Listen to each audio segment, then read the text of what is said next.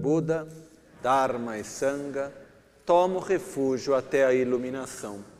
Com a prática da generosidade e das outras perfeições, possa eu atingir o estado de Buda para o benefício de todos os seres sencientes.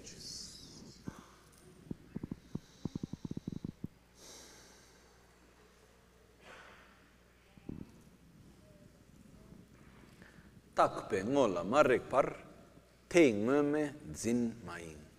Sem entrar em contato com o objeto designado, não se pode apreender a sua não existência. Sem entrar em contato com o objeto designado, não se pode apreender a sua não existência.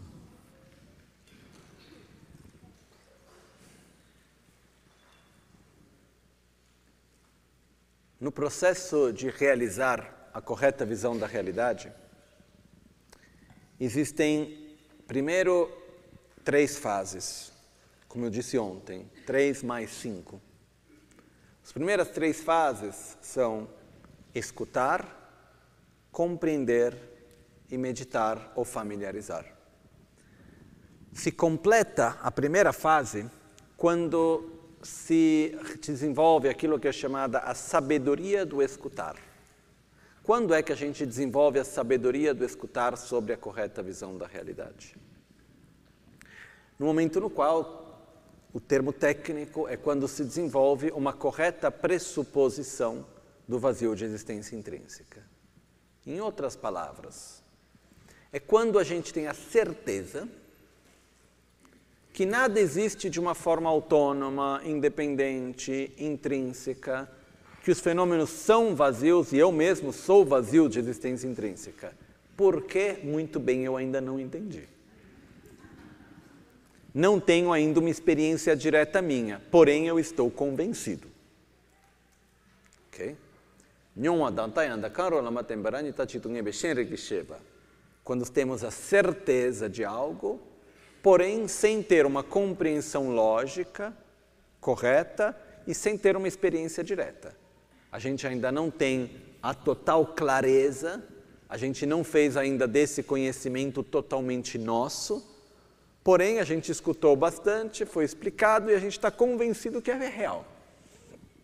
Quando a gente chega nesse ponto, quer dizer que a gente completou o processo de escutar, de receber, de adquirir informação inicialmente sobre a correta visão da realidade. O segundo passo é compreender. E a gente desenvolve a sabedoria do compreender quando a gente consegue realizar, desenvolver o que é chamado de Jepatsema, que seria uma hum, cognição válida inferencial da correta visão da realidade. Uma cognição válida inferencial, por exemplo, é: eu sei que atrás da montanha tem fogo porque eu vejo fumaça. Eu sei que onde quer que tenha fumaça tem fogo eu não estou vendo fogo, mas eu tenho certeza que lá tem fogo. Por quê? Porque eu vejo a fumaça. Então a gente usa um processo lógico. A gente chega no fogo através de uma lógica que é onde quer que exista fogo, existe fumaça, onde quer que tem fumaça, tem fogo. Eu não vejo fogo, porém vejo a fumaça. Então eu posso dizer que lá tem fogo. Claro isso? Isso é uma cognição inferencial onde a gente compreende algo, não através de uma experiência direta dos nossos sentidos, mas através de um processo lógico. ok? E aqui a gente poderia abrir uma das principais matérias que se estuda na filosofia budista, que é toda a parte da dialética e da correta compreensão lógica, e aqui é um mundo inteiro que se abre. Porque o que determina que uma compreensão inferencial, que uma cognição inferencial seja válida ou não seja válida, existem os vários tipos de razões lógicas válidas, aqueles que não são válidos, o que é, é um mundo inteiro que se abre. Não vamos abrir esse mundo agora. ok? Porém, sobre a correta visão da realidade, é quando a gente consegue, na verdade, não depender mais de algo que alguém disse, mas é o bastante, por exemplo, ver que algo é impermanente para compreender que não pode ser de existência intrínseca. Porque se algo se transforma, quer dizer que interage. Se interage, quer dizer que não existe de uma forma autônoma. Ou seja, não existe de uma forma independente, intrínseca, assim como aparece a nós. Né? Como se diz num texto que diz Kangla tongpa ni rungwa tela tamche. A qualquer coisa para o qual a vacuidade é válida, qualquer coisa pode ser válida. Que na verdade quer dizer, se algo pode ser vazio de existência intrínseca, este algo pode existir. Em outras palavras, quer dizer que se algo é vazio de existência intrínseca, existe. Mas nada pode existir se não for vazio de existência intrínseca.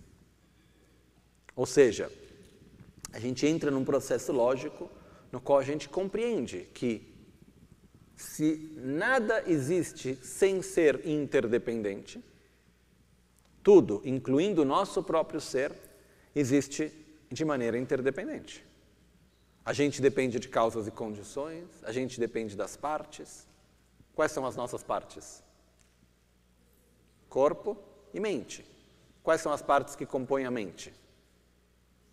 Mente primária e fatores mentais.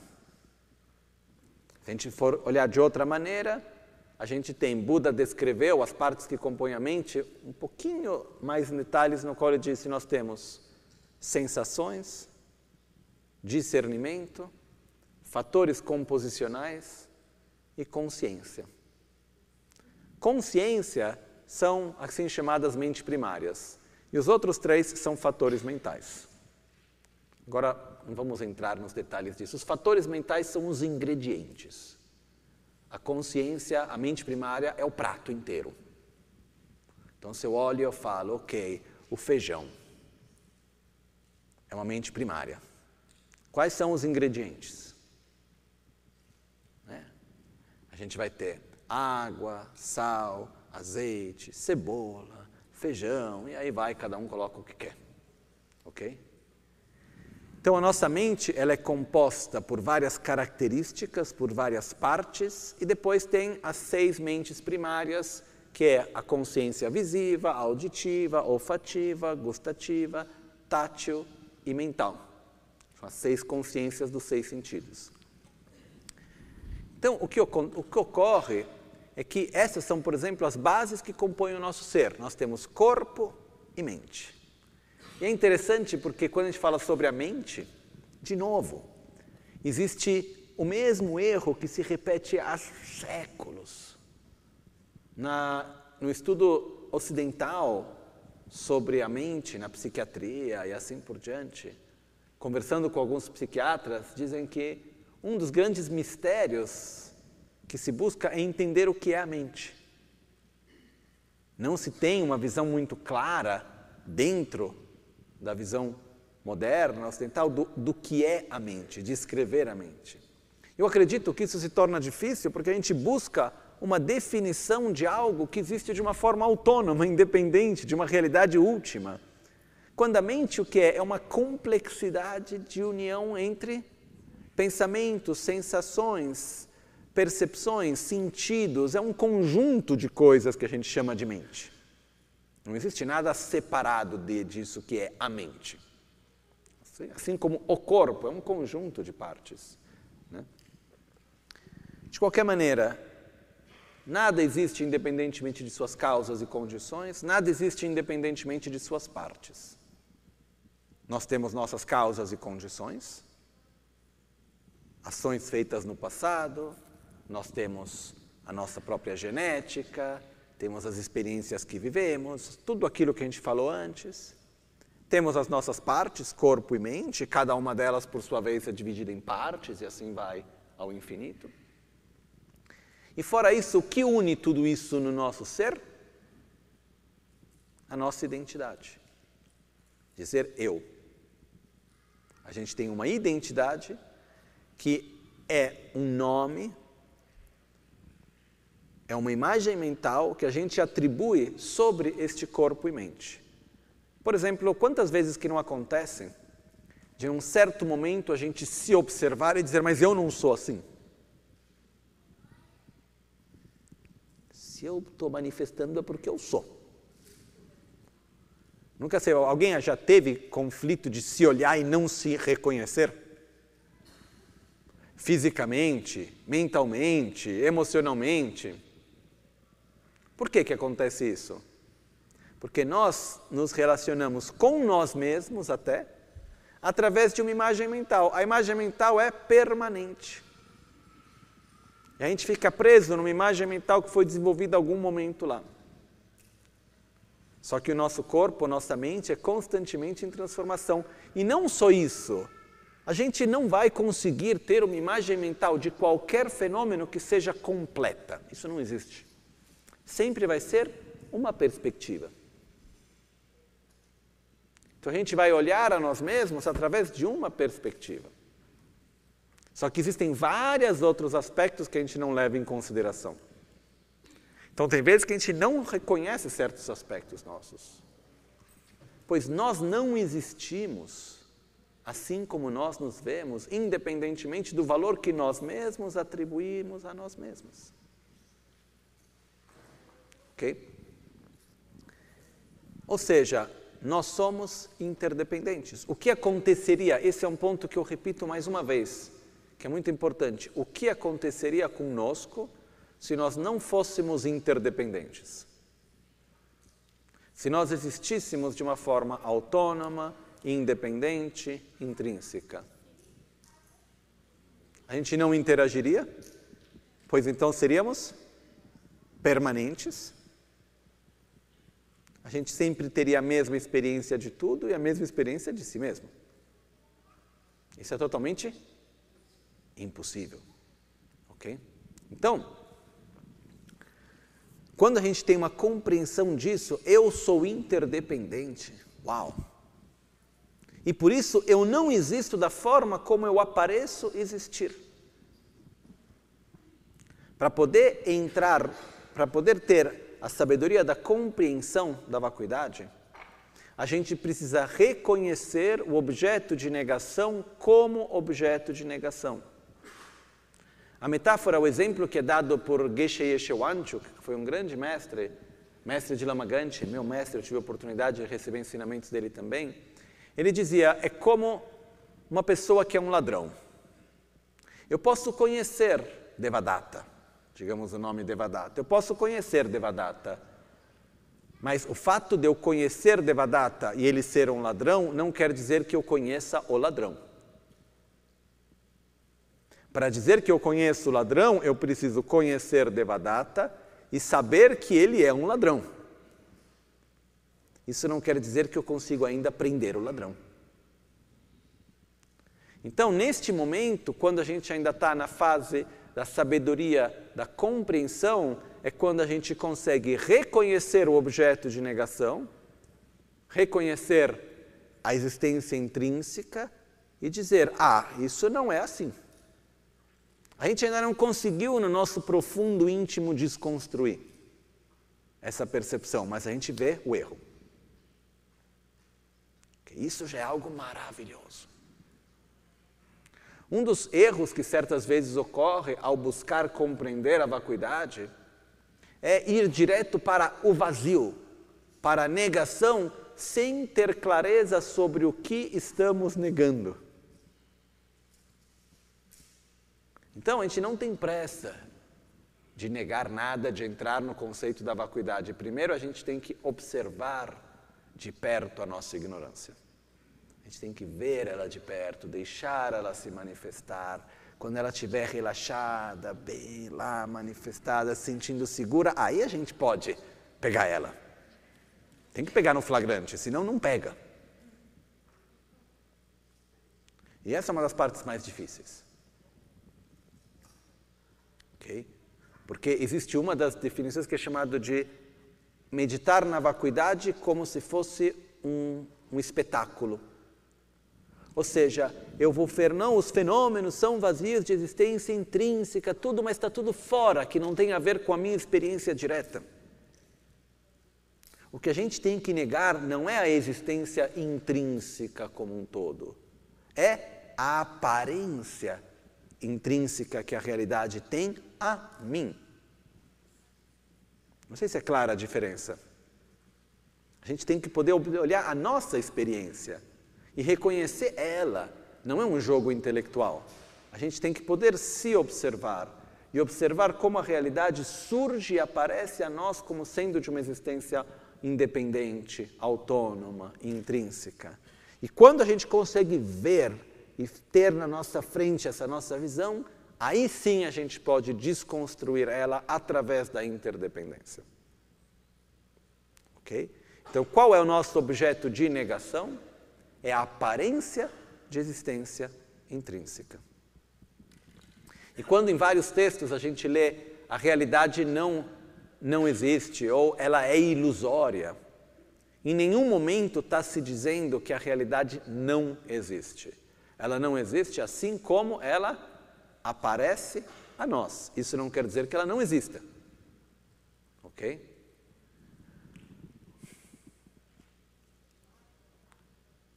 Alguém já ouviu falar que o eu não existe? O eu existe ou não existe? Se eu não existisse, não teria quem está falando, quem está escutando, não tem quem faz ação, quem vive o resultado. O eu existe. Porém, não existe assim como surge e aparece a nós, de uma forma intrínseca e independente. O eu intrínseco independente não existe. O eu interdependente existe. Então, eu existo, você existe, cada um de nós existimos. Porém, não existimos de uma forma intrínseca, independente, separada, objetiva. Assim como, porém, temos a aparência. Ok? Uma vez que a gente tenha chegado nessa conclusão, no qual a gente pode refletir várias e várias vezes, e é algo profundo dentro de nós, que nada pode ser de existência intrínseca se for interdependente. E eu mesmo apareço a mim como se fosse intrínseco, porém eu também sou interdependente, porém eu não sou, pois então eu não sou de existência intrínseca. Eu sou vazio de existência intrínseca. O processo é: eu me permito ver a realidade como se fosse de existência intrínseca, ver o objeto como se fosse de existência intrínseca, desconstruir através da interdependência e mudar a forma de percepção. Não é de existência intrínseca. Okay? A definição de vacuidade é Gakcha Kaktsam Gimega. Gakcha Kaktsam Gimega. A negação não afirmativa do objeto de negação. É mais simples do que parece, tá? A negação não afirmativa do objeto de negação. Existem dois tipos de negações: afirmativa e não afirmativa. O exemplo que é dado nos textos antigos é esse mesmo. Negação afirmativa: eu não vou comer hoje. O que, que eu estou afirmando através dessa negação? Eu não vou comer hoje, que outro dia eu vou comer. Ok? Mas se eu digo eu não vou comer, ponto. Estou afirmando algo além da, da negação? Não. Estou apenas dizendo que não vou comer, eu não estou dizendo que outro momento eu vou comer. Quando eu digo eu não como isso, quer dizer que eu como outra coisa. Eu não como hoje, quer dizer que eu como outro momento. Mas se eu vou dizer eu não vou comer, simplesmente eu não vou comer. Eu não estou dizendo nada mais a não ser a negação em si. Então, esse é um ponto que foi debatido por séculos.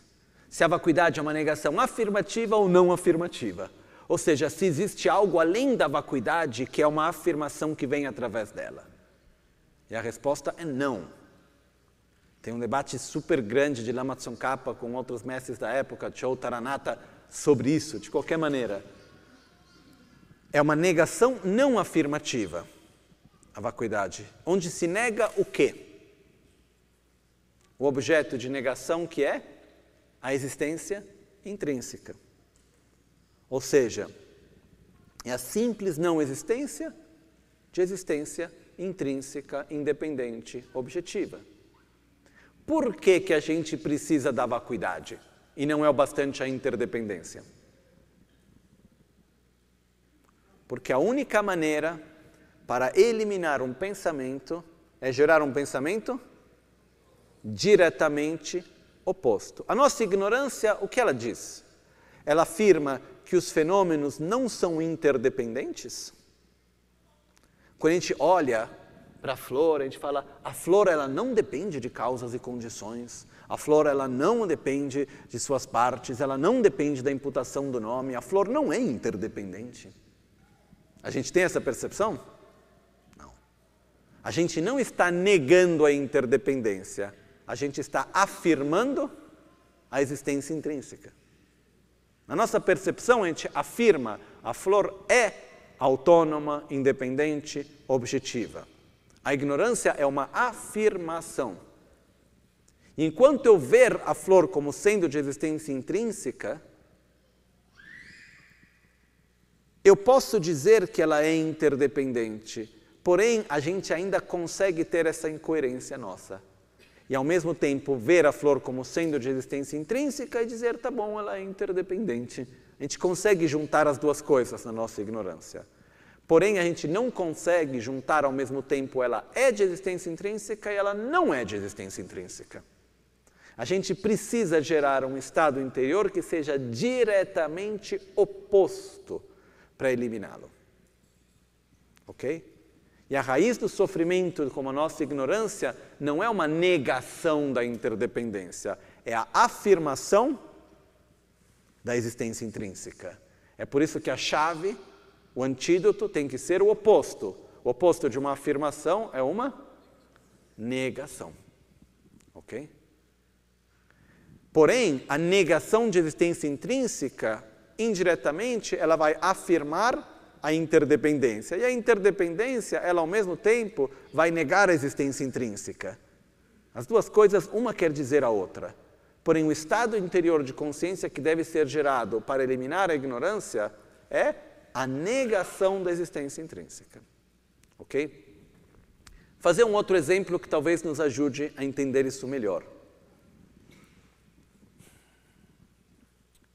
A gente pensa em qualquer objeto, olhamos as flores que estão aqui. As flores, quando a gente olha para elas, elas surgem a nós, na nossa percepção espontânea, como sendo em constante transformação ou como sendo estáticas? A gente fecha os olhos, abre de novo, a gente vê, acha que a gente está vendo as mesmas flores ou uma flor, flores que mudaram e se transformaram? As mesmas. Ou seja, a realidade impermanente surge e aparece a nós como se fosse permanente. E o que fazemos nós diante dessa aparência ilusória? Vivemos elas como se fosse real. Então nós nos relacionamos àquilo que é impermanente como se fosse permanente. Isso é uma forma de ignorância.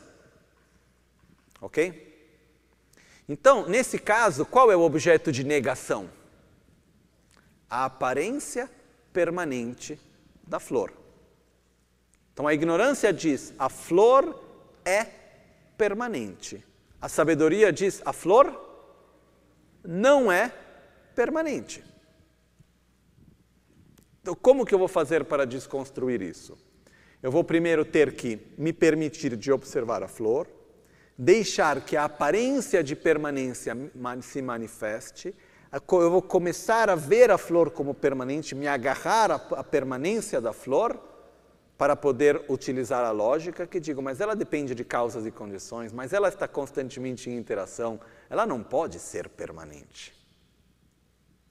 Para que eu diga, a flor não é permanente. Mas eu tenho que negar a permanência da flor diante da minha mente que afirma ela.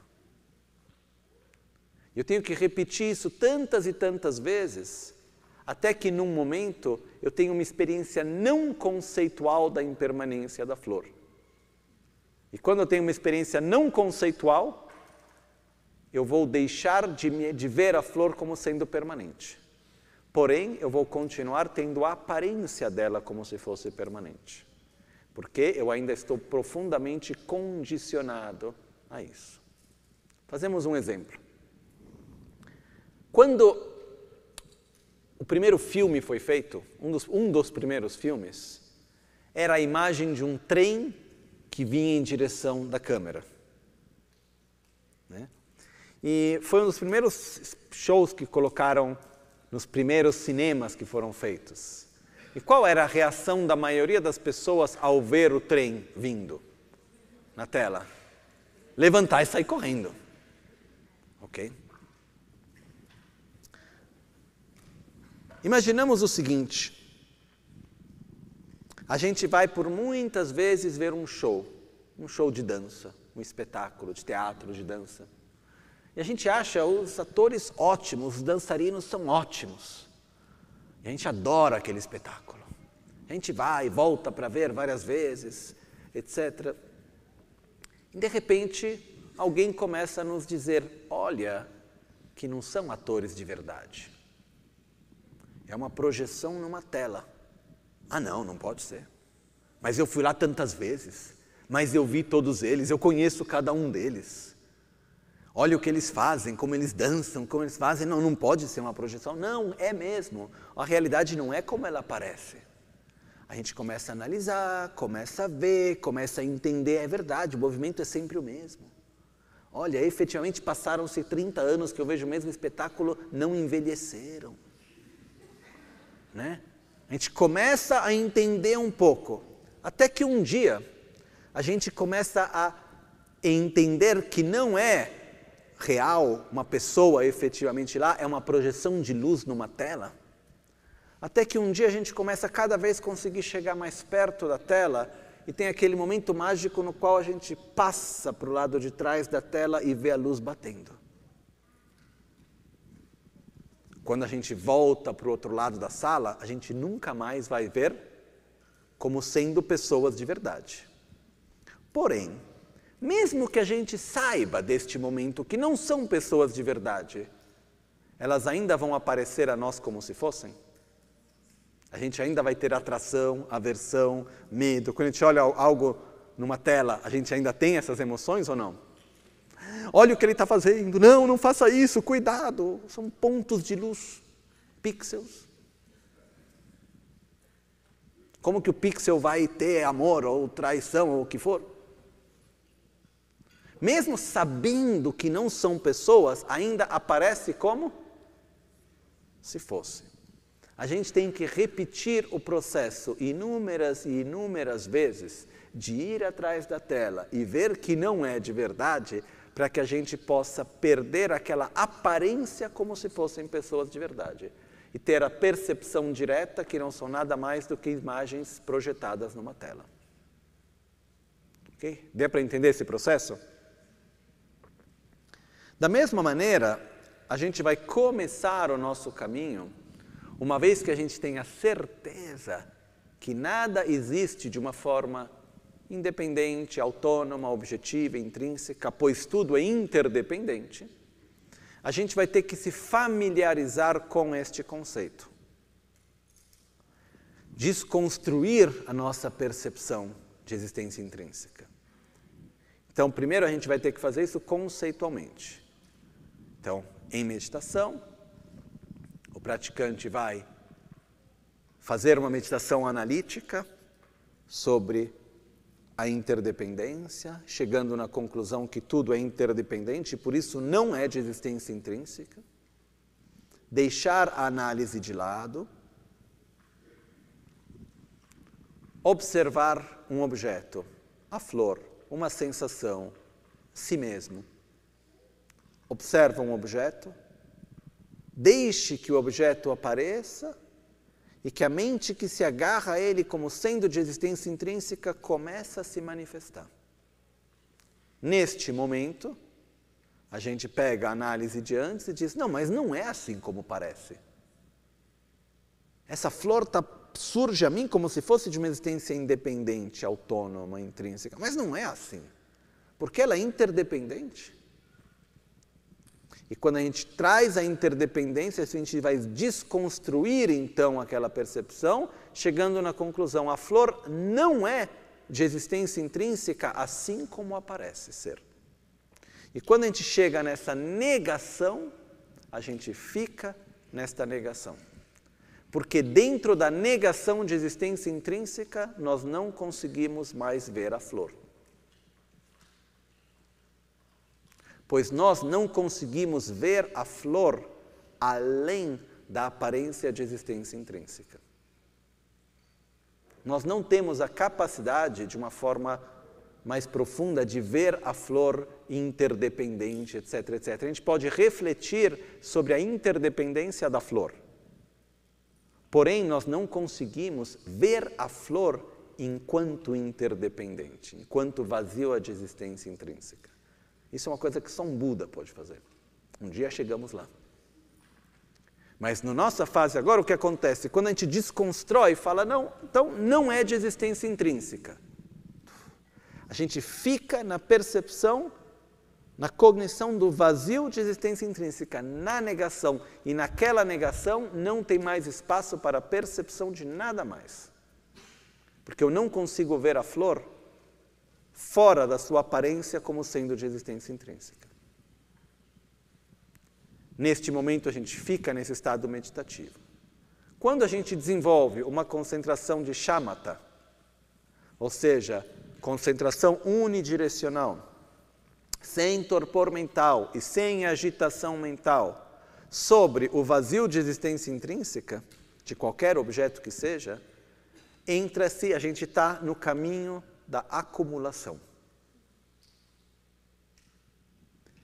Deste momento, então, a gente vai passar para o próximo passo, que é desenvolver o que é chamado de vipassana, ou lacton, ou visão profunda ou seja, ao mesmo tempo que eu estou focando no vazio de existência intrínseca, uma pequena parte da minha mente, parecida com um lago, a mente que vê o vazio de existência intrínseca é como um lago, muito transparente e calmo.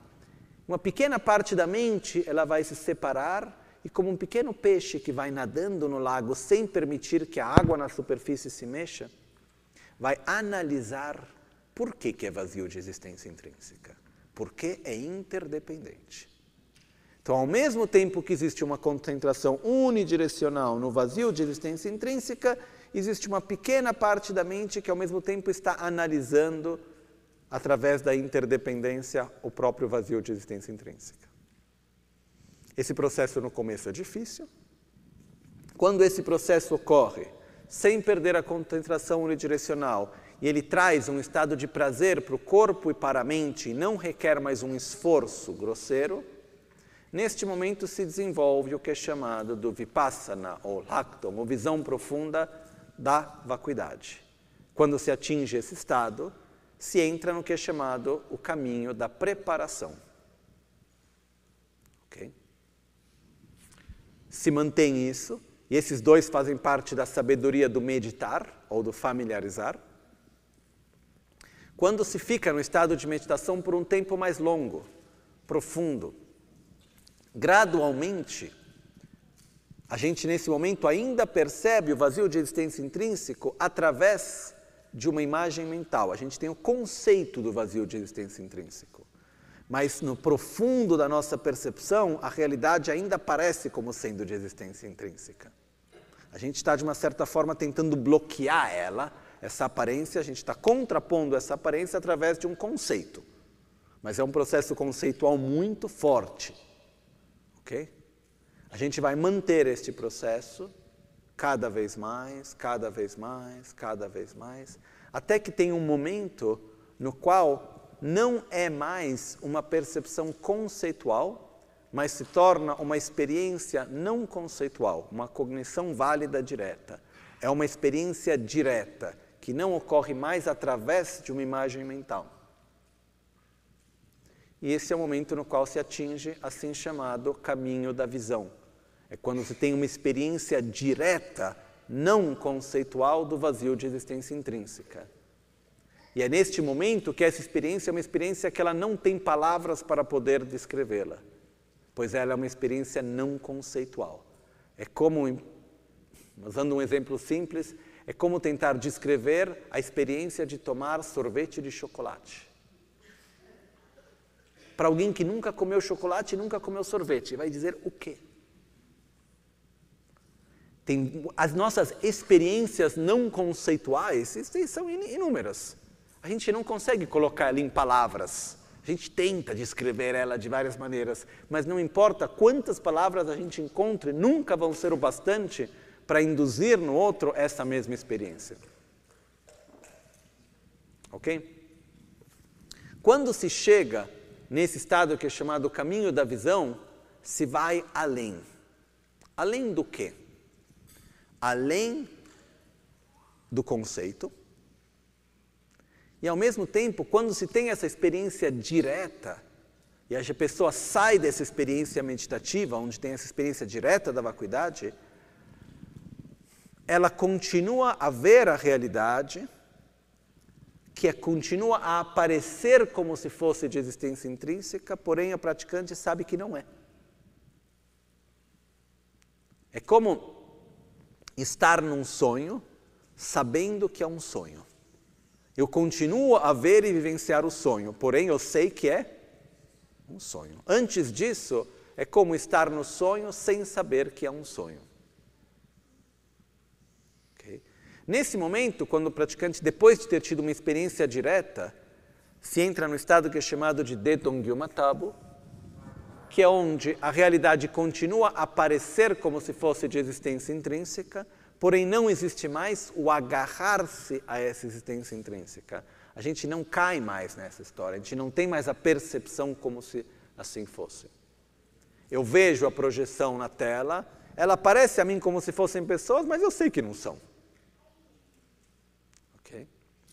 Deste momento em diante, começa-se aquilo que é chamado o caminho da meditação ou da familiarização, onde a experiência direta, não conceitual do vazio de existência intrínseca tem que ser gerada num estado de meditação. E essa experiência tem que ser repetida inúmeras e inúmeras e inúmeras e inúmeras vezes para gradualmente diminuir a marca da ignorância, que é a aparência de existência intrínseca. Quando se atinge um momento no qual não só não existe mais a percepção, o agarrar-se à existência intrínseca, mas a própria aparência de existência intrínseca deixa de existir, se atinge o caminho do não mais aprender, ou em outras palavras, torna-se um Buda. Ok? Tayata. Assim é. Os fenômenos são vazios de existência intrínseca, pois tudo é interdependente. Ir, ir. Ir ao caminho da acumulação, ir ao caminho da preparação. Ir num processo de familiarização com o vazio de existência intrínseca, começando por um processo conceitual. Ir além, paragate ir além do conceito, ter uma experiência direta, ir além do samsara. Pois quando se tem uma experiência direta da vacuidade, não existe mais base para raiva, apego, ciúmes, inveja e qualquer outro veneno mental. E a própria ignorância deixa de existir. O que existe ainda são as manchas da ignorância. A ignorância em si deixa de existir quando se atinge o caminho da visão Pois não se tem mais o agarrar-se à existência intrínseca. Por isso que se diz ir além. Ir além do samsara, ir além do sofrimento, ir além do conceito. Paragate, ir além. Para samgate, ir ainda mais além. Se familiarizar a tal ponto com o vazio de existência intrínseca, no qual se vai além das marcas, das manchas da ignorância, consegue-se ir além da aparência de existência intrínseca, desenvolvendo próprias qualidades ao máximo potencial, Bodhisattva torna-se então um Buda. Bodhi é iluminação, mas também quer dizer chancho em tibetano, que quer dizer aperfeiçoar, quer dizer completar a familiarização. Soha quer dizer estabelecer a perfeição, a iluminação então estabelecida. Tayata gate gate, paragate para samgate bodhi swaha. Assim é, ir, ir, ir além, ir ainda mais além, estabelecer a perfeição. Conseguimos ter um entendimento? Dá para ter uma visão assim, macro, pelo menos, disso? Ok? Qual é um dos pontos mais importantes que isso nos mostra? Que existe um caminho real e possível para desenvolver sabedoria e eliminar a ignorância. O primeiro passo, a sabedoria do escutar. Estamos caminhando nele? Sim. Estamos nos treinando devagarzinho no caminho do compreender? Também. Já é um ótimo passo. Uma vez completado esse, a gente tem que começar o caminho do familiarizar. Primeiro, uma familiarização conceitual, no qual a gente não só a gente tem a compreensão, mas a gente vai se familiarizar com aquele conceito a tal ponto que ele se torna de um momento espontâneo. E ele transcende o aspecto conceitual e se torna uma experiência direta. E aí é quando a gente vai além. Uma vez que a gente teve isso, a gente tem que repetir essa experiência direta inúmeras vezes para poder chegar então que seja totalmente espontâneo. Ok? Vamos rapidamente ler o Sutra do Coração. Ok? E através disso a gente vai depois ver onde estão cada uma dessas passagens no próprio Sutra.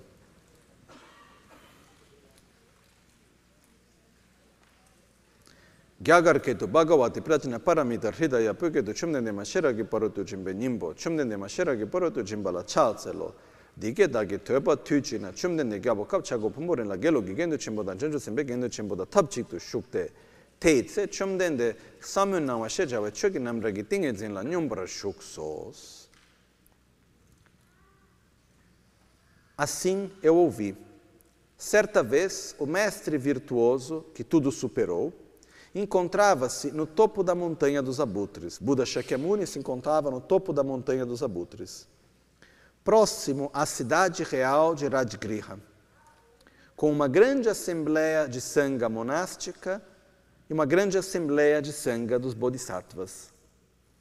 Naquela ocasião, o mestre virtuoso que tudo superou, quer dizer que já saiu do samsara, que superou a própria ignorância, estava completamente absorto na concentração meditativa que expressa a multiplicidade dos fenômenos, conhecida como aparência do profundo. Estava meditando no vazio de existência intrínseca dos fenômenos. Também, naquele momento, o Bodhisattva Mahasattva, de grande mente, o Arya Avalokteshvara, Arya quer dizer que saiu do samsara.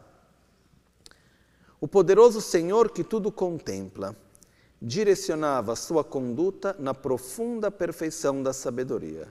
Aqui observa em detalhe, desta forma. Observa em detalhe os fatores dos cinco agregados, ou seja, corpo e mente, de sua experiência, e mesmo estes como sendo vazios de, de natura intrínseca. Yang te tse janju semba semba chembo paba cherezi wangju parotu jimba samu chöpa nila nambar tashi pumbo ngabo teta kyang ranshingi tomba nambar taos. Tene sange geto tsidan tenpa sharipu janjo senpa senpa chepa baba chere se wanchola dike che mesos. Rigi pu kanla la sheragi rigi pu kanla la sheragi parutu chimpa samu chöpa chepar dopa te chitar labar chas. Teke che meba dan janjo senpa senpa chepa baba chere se wancho ki tsidan tenpa shara toti pu la dike che meso. Então Na frase anterior, quando diz observa em detalhe os fatores dos cinco agregados,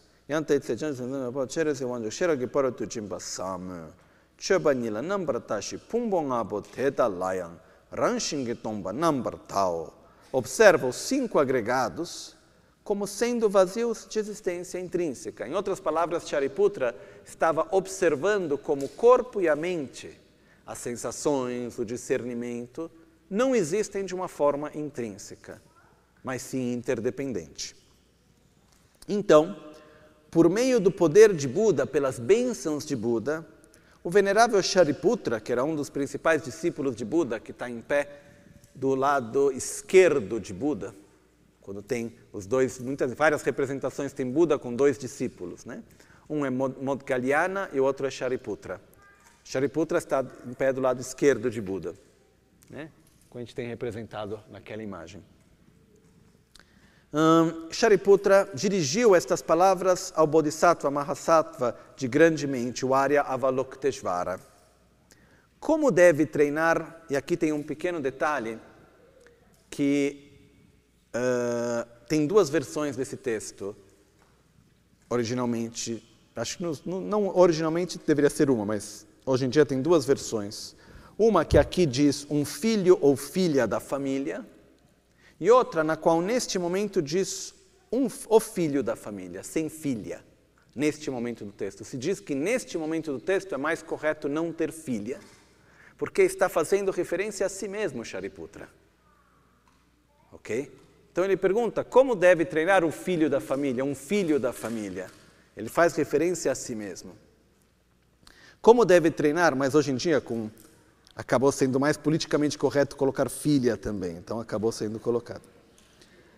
Uh, como deve treinar um, um filho da família? Família quer dizer aqueles que entraram no caminho aqueles que desejam sair do samsara, aqueles que seguem os ensinamentos de Buda, okay? aqueles que têm o desejo de sair do samsara, em poucas palavras, é aquele que entra na família. Como deve treinar um filho da família, aqui família de Buda, que deseja guiar sua conduta na profunda perfeição da sabedoria? Ele não está perguntando qual é a correta visão da realidade, não está dizendo não entendi. Shariputra está perguntando muito bem, uma vez entendida a correta visão da realidade, o que deve ser feito? Como deve se fazer para treinar a própria mente em desenvolver e realizar a correta visão da realidade? Né? Ele diz: Rigi pu kanglala sheragi parotu jimpa samo seragi parotu jimpa samo chepa chepar dopa te jitar labar chas kāna la shiragi parotu chimpasamo chöpa chepar döba te chitarlabarchas, aquele que deseja entrar na conduta de familiarizar a si mesmo com a correta visão da realidade, o que deve fazer? Teke chemme janjo baba cherese wanjo gi tsan demba shara todi pula abordado desta forma, o Bodhisattva, Mahasattva de grande mente, o Arya Avalokiteshvara, disse estas palavras ao venerável filho de Shradvati. Shariputra, Putra quer dizer filho de, filho de Shari, por isso que é Shariputra. E aqui vem a primeira parte. Ó Shariputra, Sharipu, Rigi Puan, Rigi Pumo Kanlala, Sheragi Parutu Jimbasamo, Cheba Chebar Debate, Didar Nambar Tawar Chate, pumbo nga bo teda kyang rang shingi tomba nambar yang dak par jesu tao suk tomba o tomba ni suk so su le kyang tomba ni shema yin tomba ni le kyang suk shema yin o te shin tu tsorwa dan dushe dan duche dan nambar sheba nan tomba os o Shariputra qualquer filho ou filha espiritual com os traços da família, aqui sim é filho ou filha, porque na resposta Shariputra pergunta para si. E Avalokiteshvara responde para todos. Ele diz: qualquer filho ou filha espiritual com os traços da família, aqueles que desejam sair do sofrimento do samsara, deseja atingir a iluminação, que queira guiar sua conduta em uma profunda perfeição da sabedoria, deve observar detalhadamente desta forma. Qualquer pessoa que deseje sair do samsara, se tornar um Buda, deve dedicar seus pensamentos, sua conduta, a observar a realidade da seguinte maneira: ele ou ela precisa manter em vista, completa e detalhadamente, né, aqui diz, rigi puan rigi pu mokan lala shiragi shiragi paratu jimba samo cheba chebar deba de jidar nambar tawar chete pumbo nga bo ranshingi tomba nambar yan dagbar jesu taos Pumbo nga bo ranshingi tomba nambra yanda para Jesu tal. Ele precisa manter em vista completa e detalhadamente os fatores dos cinco agregados da sua experiência como vazios de natureza intrínseca. Ou seja, o que deve fazer o praticante? Deve observar como o próprio corpo e a própria mente são vazios de existência intrínseca. Não existem de uma forma independente.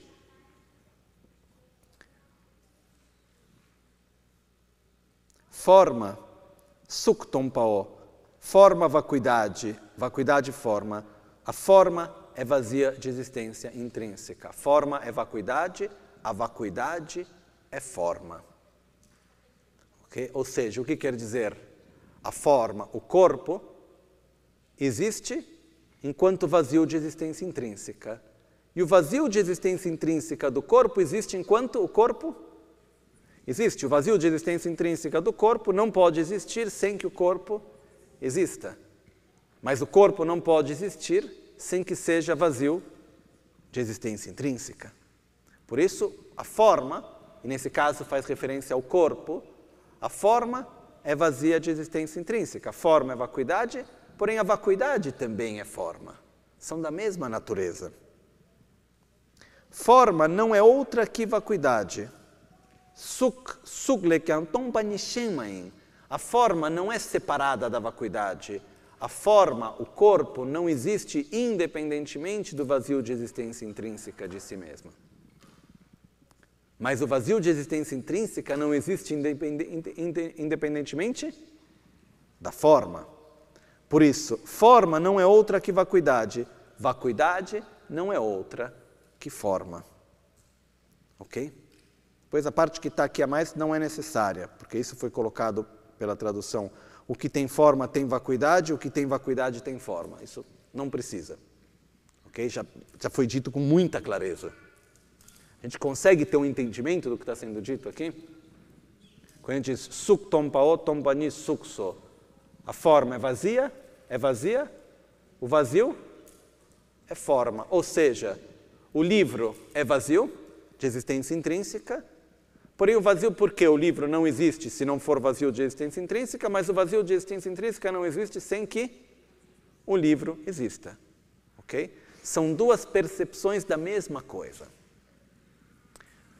A forma é a afirmação. A forma existe enquanto interdependente.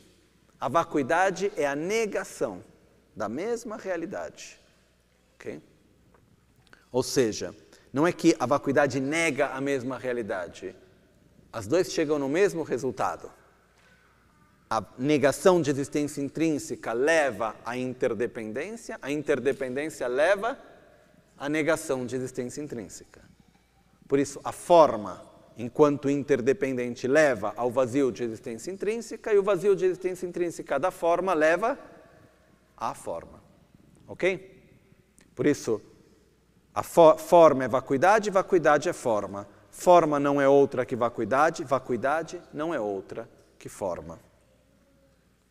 Da mesma maneira, sensação, discernimento, fatores composicionais, tipos de consciência, vacuidade. Ou seja, aqui é porque está resumido. Se a gente for pegar os textos como o Sutra da Perfeição da Sabedoria em 10 mil versos e assim por diante, repete as coisas um monte de vezes. Então, se a gente fosse pegar esse resumo e abrir ele, o que está sendo dito aqui? Vacuidade, forma é vacuidade, vacuidade é forma. Forma não é outra que vacuidade, vacuidade não é outra que forma. Sensação é vacuidade, vacuidade é sensação. Sensação não é outra que vacuidade, vacuidade não é outra que sensação. Discernimento é vacuidade, vacuidade é discernimento. Discernimento não é outro que vacuidade, vacuidade não é outra que discernimento. E assim a gente vai para os cinco agregados. Ou seja, as nossas sensações, qualquer fenômeno, são vazios de existência intrínseca. E o vazio de existência intrínseca, ele não existe de uma forma independente ou paralela da existência relativa enquanto interdependente. Ok? Então, neste primeiro passo, nesses primeiros três parágrafos aqui, onde começa o Shariputra, até tipos de consciência vacuidade, é onde Avalokiteshvara está mostrando a Shariputra o caminho da acumulação e o caminho da preparação. São os primeiros dois gate. É o ir, ir, é o gate, gate. Essa parte fala sobre a parte ainda conceitual. Então está dizendo o praticante deve refletir num nível conceitual sobre o vazio de existência intrínseca, começando por entender o vazio de existência intrínseca do próprio ser. Se explica que no processo de compreensão do vazio de existência intrínseca é mais fácil entender conceitualmente o vazio de existência intrínseca de um objeto externo, como livro e assim por diante, porém é mais fácil realizar o vazio de existência intrínseca, desconstruir a apreensão à existência intrínseca do eu, do que de fenômenos externos. Ok? Então começa dizendo aqui, Shariputra, eh, Avalokiteshvara, comece em observar e analisar o vazio de existência intrínseca do próprio corpo, da própria mente, do próprio ser. Ok? E você vai observar como o corpo é vazio de existência intrínseca, como as sensações, o discernimento, os vários características da mente, assim chamados fatores composicionais, e a mente como um todo, as várias consciências, visiva, auditiva e assim por diante, existem enquanto vazios de existência intrínseca. E o vazio de existência intrínseca existe enquanto a mente, ou a sensação, ou o discernimento existem de forma interdependente. Ok? Dá para entender qual é a primeira indicação que a Avalokiteshvara dá? Okay. Depois continua. Sharipu, tetawena, tombanila, sukme, tsorwame, dusheme, duchename, nambrashebame, migme, nawame, name, cheme, lume, ime, sume, drame, trime, rekchame, chometo, migi, kame, bane, yigi, kames. Não, pera.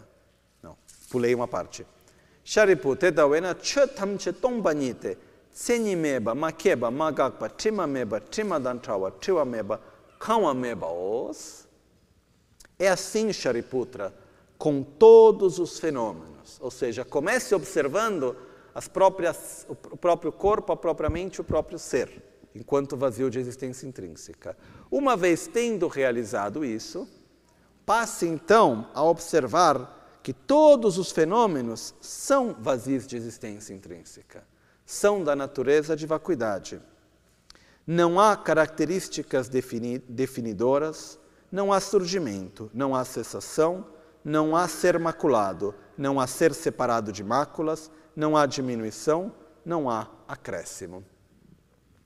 Esses são as oito, uh, oito características profundas. Okay? As oito características profundas fazem referência. A primeira, que só que se for contar, quantas vocês contam? Vamos ver quantas vocês encontram aqui. Não há características definidoras, não há surgimento, não há cessação, não há ser maculado, não há ser separado de máculas, não há diminuição, não há acréscimo. Sete, falta uma. Qual é a primeira? É porque a forma como está escrito nos dá a sensação que falta uma. A primeira é ser vazio de existência intrínseca. E aí nós temos as oito características profundas. Ok? Essas oito características profundas, o que está sendo dito aqui? Depois de ter, então, né, meditado no vazio de existência intrínseca do próprio corpo e da própria mente, vai-se então meditar, se familiarizar no vazio de existência intrínseca de todos os fenômenos. Nada existe como sendo de existência intrínseca. E aqui eu vou pegar rapidamente no comentário que descreve exatamente essas oito características. sharipu tetawe cho tamche tompanyi te senyi meba, makiwa makapa, tima meba, tima datawa, tima meba, kawa meba os, samo que quebra ge, são as oito características profundas. Tem a sharipu bönes, ngar pumbo nga da rangshin ki tompar sheba tetar, keche chungni dan kam chöpke ki cho tamche kya rangshin ki tompa nyi tes, tem a rangshin ki tompa yang cho te nam nam os, cho te nam rangshin ki tompa ngo shema yin, tenam che tenam le te rangshin tongpa ni ngowo shen mai tenam rangshin tongpa ni le che tenam ngowo shen mai nos. Então, aqui quando se diz da mes é assim Shariputra com todos os fenômenos. Vacuidade. Ou seja, todos os fenômenos quais são? Como se definem todos os fenômenos? São chamados os 18 reinos ou os 18 constituintes. Kamchopke. Os 18 constituintes são forma, cheiro, som, gosto, tato, imagens mentais, os objetos dos seis sentidos. Depois nós temos os seis poderes sensoriais. Então a gente vai ter visão, audição, olfato, etc. E depois nós temos as seis consciências sensoriais, que fazem um total de 18. Todos os fenômenos se podem se agrupar nessas 18 categorias. Okay? Então, quando a gente fala todos os fenômenos, é tudo aquilo que pode ser visto, percebido, experimentado dentro da mente, o observador, tudo faz parte dele. E se diz tseni takpa dandak meba la sopa namkyans, rangi tseni mebas. A, primeira, a segunda, primeiro, são vazios de existência intrínseca, é a primeira característica profunda. Segunda característica profunda, onde estamos aqui? Não há características definidoras. É, as traduções são sempre difíceis. Rangitsenig madruba. Ou seja, nada existe com características intrínsecas. As características de cada fenômeno existem, porém são interdependentes. Qual é uma característica aparentemente intrínseca do fogo? É quente, queima. A água molha. E assim a gente pode ir diante de ver de características que aparentemente são intrínsecas, porém elas não são intrínsecas, pois são interdependentes. O fogo queima porque na interdependência de todas as suas partes e como ele é, ele acaba manifestando essa característica, mas não é algo intrínseco e independente do resto. Isso quer dizer quando se diz no primeiro não há características definidoras, não há características intrínsecas. Não há surgimento. Quando a gente diz não há surgimento, quer dizer que tenam tar gakpa tanye tsamtu yinge ranshingi magakpa. Nada surge, né? quando diz aqui, não há surgimento e não há cessação. Ou seja, não existe um surgimento, um começo que seja intrínseco e um fim que seja intrínseco. O começo, na verdade, é um conceito. Quando algo começa, estamos atribuindo aquele valor aquele conjunto de partes e não é uma coisa que ocorre de uma forma intrínseca, autônoma, independente. A mesma coisa quando há uma cessação. A cessação não é nada mais, nada menos do que um conceito, onde a gente deixa de atribuir certos valores e atribui outros valores. Não sei se é claro isso? Ok, vamos explicar isso bem, depois a gente continua com o resto. Se eu pego esse copo, o que é o copo, antes de tudo? O copo é um conceito que, que é um nome que ele reúne características e funções. Quais são as funções de um copo? Conter um líquido que se usa para beber. Ok? Quais são as características? Tem que ser impermeável, uh, tem um certo tamanho, que pode conseguir caber para segurar numa mão. Se a gente fizer um, um, da mesma forma, porém enorme de 3 metros, é um copo? Não é um copo. Então tem várias características que tem que ter. Então a gente pega, a gente vai atribuir características e funções a um conjunto de partes. Ok? Isso a gente chama de copo. E a gente vai continuar a chamar de copo enquanto que essas características e funções puderem ser sustentadas. Num devido momento, o copo se quebra. Quebra-se em mil partes. Quando o copo quebra em mil pequenas partes, o que acontece? A gente ainda tem a base para atribuir o nome copo ou não? Não. Então o copo morreu. No momento no qual o copo foi criado, alguém foi lá com né, o fogo e moldou o, o vidro e acabou gerando essa forma. Quando o copo foi criado, era um pedaço de vidro, de repente virou um copo. Nesse momento, o que aconteceu? O conjunto das partes pôde sustentar características e funções e foi dado um nome. Neste momento, o copo nasceu. Quando ele não pode mais sustentar aquele conjunto de partes, o que acontece? O copo morreu. Porém, no momento que o copo morre, acaba tudo ou simplesmente não pode mais sustentar esse nome?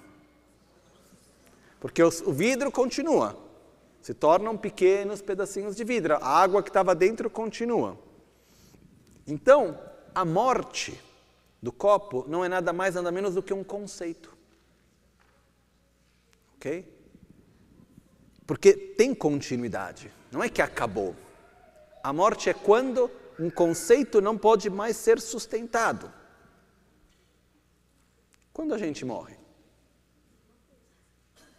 É diferente? O corpo continua ou não? Quando uma pessoa morre, o corpo continua ou não continua? Sim.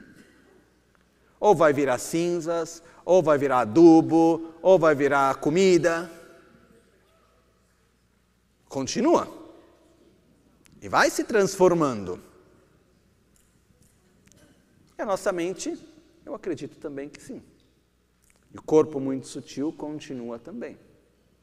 O que ocorre é que essa identidade que a gente tem hoje não se sustenta mais. E é por isso que nós chamamos de morte neste momento. Então, quando ele diz não há nascimento, não há criação, kebameba, magakpa, não há cessação que seja intrínseca, independente, autônoma.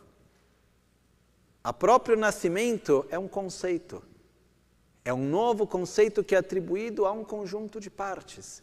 E aquele nascimento ele ocorre através de causas, condições, conjunto de partes e de atribuir um certo nome àquilo. Da mesma maneira, a cessação.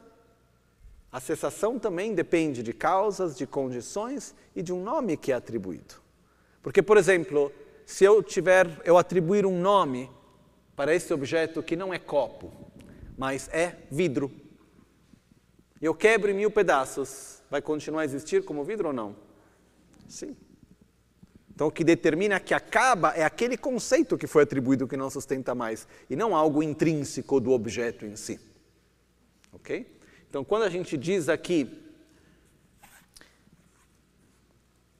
não há surgimento, não há cessação de forma intrínseca, independente. Não há ser maculado e não há ser separado de máculas não há diminuição e não há acréscimo. O que, que isso quer dizer?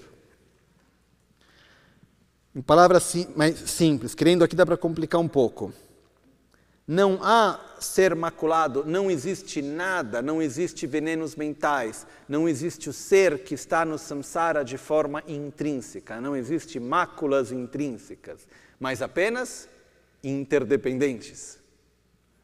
Não há uh, ser separados de máculas. Não existe nirvana, não existe samsara e nada parte do samsara de forma intrínseca, assim como não existe nirvana e nada de puro que seja intrínseco. Existe de forma interdependente.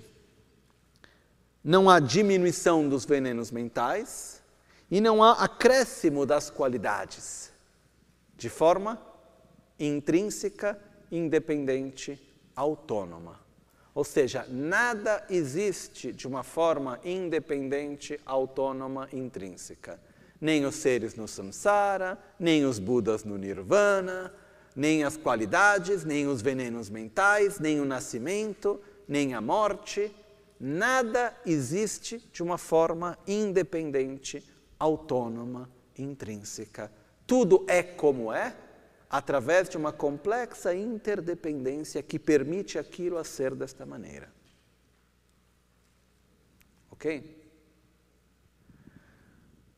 Neste momento, Avalokiteshvara diz: não fique apenas no eu, ou seja, no corpo e na mente, mas observe cada fenômeno como sendo vazio de existência intrínseca.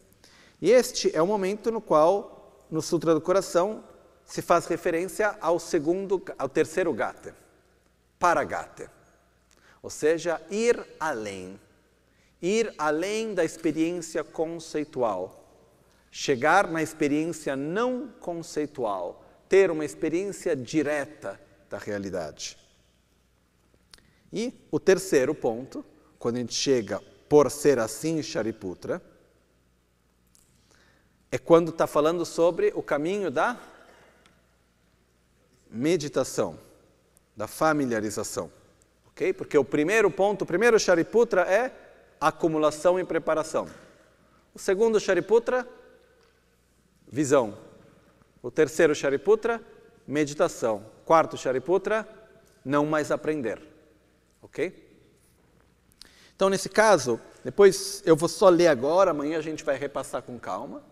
ta tonjis sharipu tetawe nas tongba ni la sukme tsoro me dushe me duche na me nambar she me me na me na me che me lo me me sume drame trime rome re re chabe chome to mi ge khame bane yi ge khame yi ge nambar she kham ge bar do ya me to mariba me mariba seba me bane gashi me gashi sebe par do ya me to teshin tu dunge wadam kunjwa da gokpa dam la me yeshe me toba me ma toba ya me tos 샤리푸 테타웨나 전주 셈바남 토바메베 치르시라게 버러도 짐발라 땡진에데 셈라 디바메데 트라바메데 친첼로레 신도데 냥엘레데베 타르친토 tuyosundu namba ngombar shubhe sangye tamjega shirage paradu jimbala tene lana meba yanda bar zobe janchudu ngombar sangye so teta wena shirage paradu jimbe nga rikpa chimu nga lana meba nga minyamba da nyambe nga rikpa dunga tamche rabdu shivar chebe nga mi zumba na dembra shebar chade shirage paradu jimbe nga mepa tayata gate gate para gate para sam gate bodhi svoha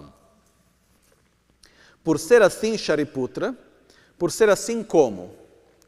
Pelo fato que o corpo, a mente e todos os fenômenos são vazios de existência intrínseca, na experiência direta, não conceitual da vacuidade, não há percepção de forma, de sensação, não há forma, não há sensação, não há discernimento, não há fatores composicionais, não há tipos de consciência, não há olho, não há ouvido, não há nariz, não há língua, não há corpo, não há mente. Não há forma, não há som, não há cheiro, não há sabor, não há tato, não há fenômeno. Não há desde o elemento do olho até o elemento da mente. Não há também o elemento da consciência mental. Não há ignorância, não há eliminação da ignorância. Também não há envelhecimento e morte. Não há a eliminação do envelhecimento e morte. Desta mesma forma, não há sofrimento, causa, cessação e caminho da mente. Não há profunda consciência, não há realização e não há não realização. Aqui está mostrando a experiência direta da vacuidade. Ou seja, a gente vai falar um pouco mais sobre isso, mas quando não se atingiu ainda o estado de Buda, a gente não tem a capacidade de poder perceber e ter a percepção ao mesmo tempo da realidade convencional, da aparência e da vacuidade. Quando a gente desconstrói a aparência intrínseca, a gente não consegue ainda assim ter percepção da aparência comum das coisas. A gente não consegue ver a flor e ao mesmo tempo o vazio de existência intrínseca da flor. Quando entra-se em desconstruir a aparência intrínseca, perde-se a percepção da aparência como um todo. Por isso que na percepção, na experiência direta da vacuidade, não há absolutamente nada mais que não seja a simples vazio de existência intrínseca, a própria vacuidade. Então toda essa parte que fala não há isso, não há aquilo, tinha até uma piada que os muçulmanos no Tibete faziam com os budistas, que eles diziam pegando eles escutavam o Sutra do Coração quando falava, né, ah, cadê aqui? Quando fala não há olho, não há ouvido, não há nariz, não há língua, não há corpo, não há mente, por que fala não há cabeça? É mais fácil, vai mais rápido, né? Mas o ponto é, quando se fala que não há isso, o que está se referindo aqui? Os objetos sensoriais, os poderes sensoriais, as consciências sensoriais. Mais para frente, quando fala não há des, não há ignorância e não há eliminação da ignorância, são os doze elos. Ok? Então, na verdade, se a gente fosse falar não há ignorância, não há formação kármica, não há consciência, não há sentido, não há realidade psicofísica, não há sentidos, não há contato, não há sensação, não há uh, desejo, não há apego, não há existência, não, e não há uh, nascimento, e não há envelhecimento e morte. Ok? Isso são os 12 elos, ok? Tanto na direção horária quanto na direção anti-horária dos 12 elos. E aqui só eu vou continuar lendo agora diz: por ser assim Shariputra, por não haver realizações dos bodhisattvas, e aqui é algo que a gente vai olhar amanhã porque essa parte da tradução é um pouco delicada. Porque na verdade aqui por não haver realizações, a gente vai ver aqui A palavra realizações é a mesma palavra que na página anterior quando se diz não há acréscimo. Ok? No penúltimo capítulo da página 7, onde fala todos os fenômenos, vacuidade, não há características definidoras, não há surgimento, e no fundo fala não há acréscimo. Ok?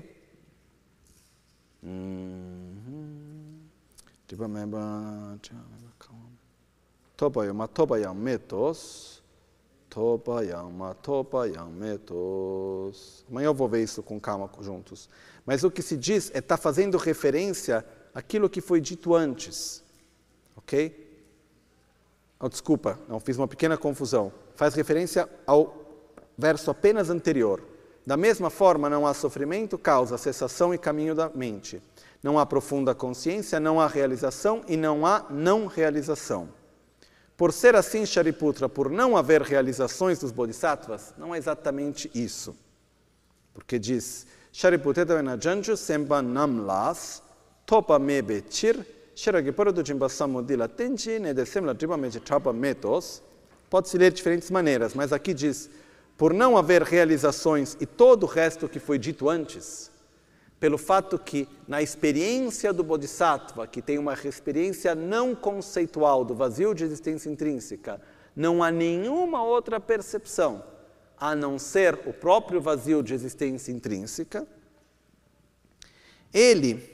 vive confinado na perfeição da sabedoria. Ele vive, desculpa, ele vive confi, confiando na perfeição da sabedoria. Ou seja, o Bodhisattva mantendo a prática da perfeição das sabedorias, sem obscurecimento mental. Por não haver obscurecimento mental, não há medo, indo completamente além do que é contrário. Portanto, o nirvana é perfeitamente alcançado. Amanhã a gente vai ver essa parte com calma, porque tentando correr nela agora a gente vai acabar atropeçando em alguma parte que é importante.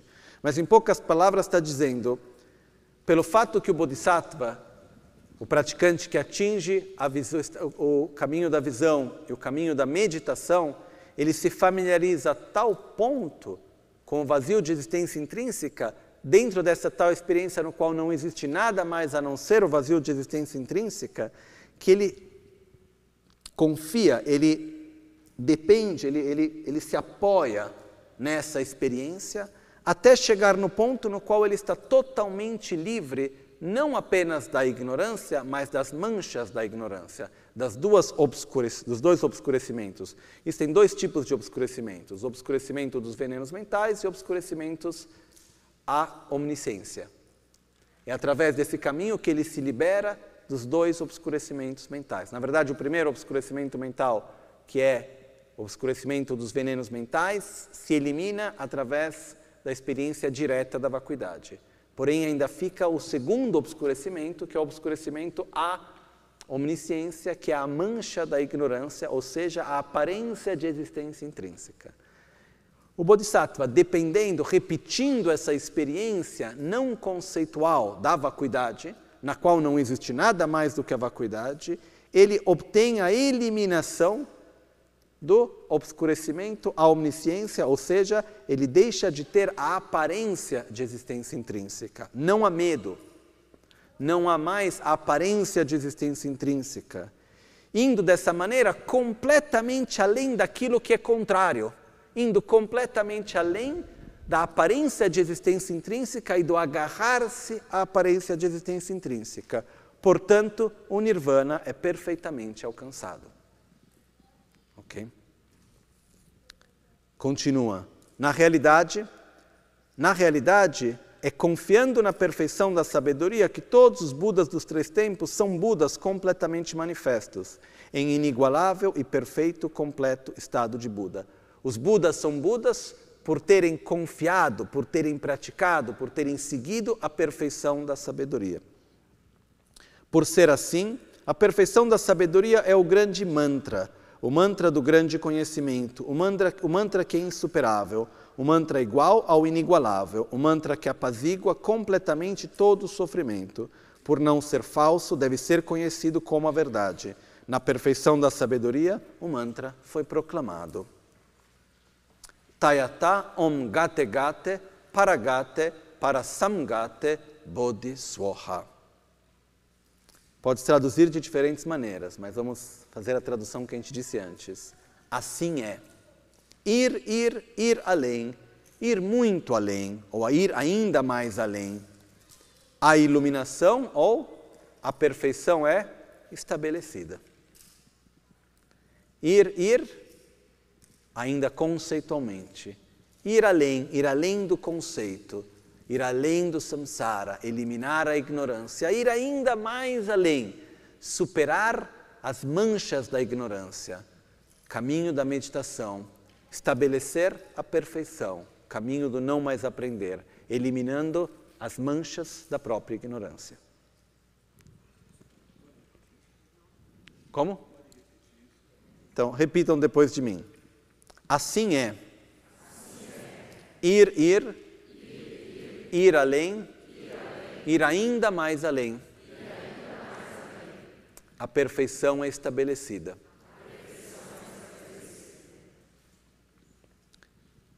Assim é, quer dizer, os fenômenos são vazios de existência intrínseca, é a primeira parte. Uma vez que a gente teve a compreensão disso, ir, ir. Caminho da preparação, caminho da acumulação, caminho da preparação ou seja, compreensão conceitual da vacuidade, em estado de meditação, chamata e vipassana. Ir além, ir além do conceito, ter uma experiência não conceitual da vacuidade, atingir o caminho da visão, sair do samsara. Ir ainda mais além, não ficar apenas nessa experiência fora do samsara, mas ir ainda mais além do que? da aparência de existência intrínseca, das manchas da ignorância. Dessa maneira, se estabelece a perfeição, se atinge a iluminação, Bodhi Swaha. Okay? Ou seja, o mantra Tayatam Gate Gate Paragate Parasamgate Bodhi Swaha mostra o inteiro caminho à iluminação. O Shariputra, um bodhisattva, mahasattva de grande mente deve treinar desta forma, na conduta que está na profunda perfeição da sabedoria. Então, o mestre vitorioso que tudo superou, Buda Shakyamuni, saindo da sua concentração meditativa, deu aprovação excelente ao Bodhisattva Mahasattva de grande mente, o Arya Avalokiteshvara.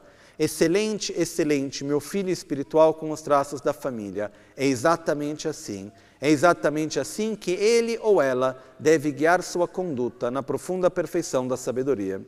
É exatamente como foi mostrado por você para que os bodhisattvas, arhats e budas regozijem. Quando o mestre vitorioso, que tudo superou, pronunciou essas palavras, o venerável filho de Shradvati e o bodhisattva Mahasattva de grande mente, Arya Avalokiteshvara, e as duas assembleias daqueles dotados de tudo, assim como o mundo deuses, humanos, semideuses e os músicos celestiais Gandharva, regozijando, entoaram louvores ao que foi declarado pelo Mestre vitorioso que tudo superou. Sharipu Chenjo Semba Semba Chembo Namkis Tetra Shiragi Parotu Chimba Samu Labar Chaos Tene Chumden de Tinge Zintele Shende Chenjo Semba Semba Chembo Baba Cheresi Wanjo La Lexo Shejawa Chine Lexo Lexo Rigipu Tete Shino Tete Shinte jitar kyoki tenpa teshin tu shiraki paratu chimpa samula chebar chates, deshin shepa namkya jesu irango chumdende gidike che kaal sene sedan tenpa sharatati pula, chancho senpa senpa chimpa papa chere se wanchula tam chidan tenpe kor te dadal hadami dal hama inda titar chebi jikten irante chumdende gi sumba la ngombar tu tu.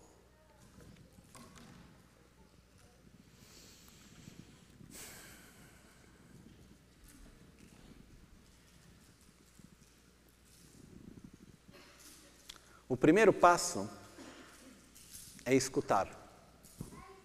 O segundo passo, compreender, para poder então poder nos familiarizar. Compreender e escutar são importantes, porém preliminares, é o começo, mas sem esse começo não pode se seguir adiante. Né? E um dos aspectos mais importantes para nós, como eu posso dizer, é acreditar em nós mesmos. Um dos pontos mais difíceis que existe no nosso caminho, principalmente no começo, é acreditar que é possível sair do samsara, acreditar que é possível atingir o assim chamado nirvana. A gente gosta dos ensinamentos do budismo, legal tal, mas para ter uma vida mais confortável. Essa história aí de, de se tornar um Buda, sei lá. Bonito, legal, vamos dizer que sim, eu quero atingir iluminação, eu quero porque eu acho que eu sou budista, dizem que isso é uma coisa importante, mas eu nem sei direito o que é, por um certo lado. Poder ter uma visão de perspectiva, de prospectiva, desculpa no qual a gente consegue olhar adiante e dizer: muito bem, eu estou aqui escutando, refletindo, mas eu sei que existem passos a serem feitos e é possível atingir esse estado. E não só é um estado que eu chamo de um nome, mas eu tenho um certo entendimento do que é. É o estado no qual não só a realidade não surge mais, não, eu não me apego mais a ela, não me relaciono mais à realidade como sendo de existência autônoma, independente, intrínseca. E não fazendo isso, não tem mais espaço para sustentar raiva, apego, ciúmes e assim por diante. Então, do caminho da visão adiante não existe mais sofrimento, pois não existe mais raiva, apego, ciúmes, inveja e todos os outros venenos mentais não se manifestam mais. Porém, o próprio potencial ainda não foi desenvolvido ao máximo. A realidade ainda surge e aparece como sendo de existência intrínseca. E desde aí então que começa o caminho da meditação, da familiarização. A gente poder ter uma imagem, gerar, ter uma nossa imagem mental do que é um Buda. E poder ver que existe um caminho para chegar nisso. Isso é de tão grande importância porque nos permite, no começo, acreditar em nós mesmos. Através desse conhecimento, quando a gente fala em Buda Dharmisanga, toma o refúgio até a iluminação, o que é um Buda? Ah, o Buda é aquele que seguiu os cinco caminhos e chegou no final deles.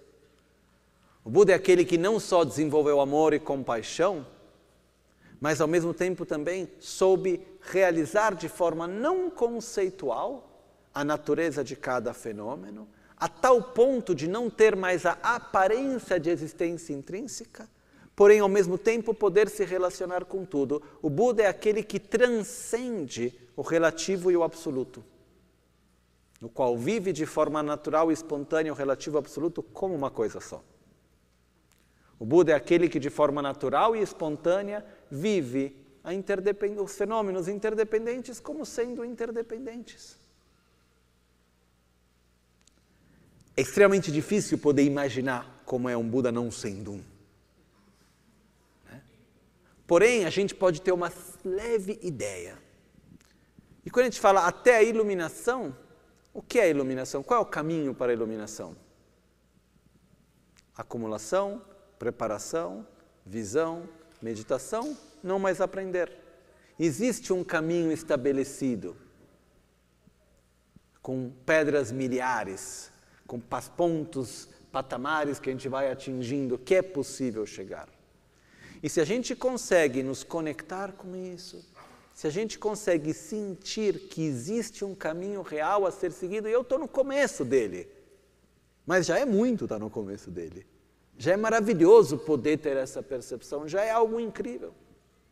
Porque isso nos permite acreditar que nós podemos e ter uma direção onde queremos ir.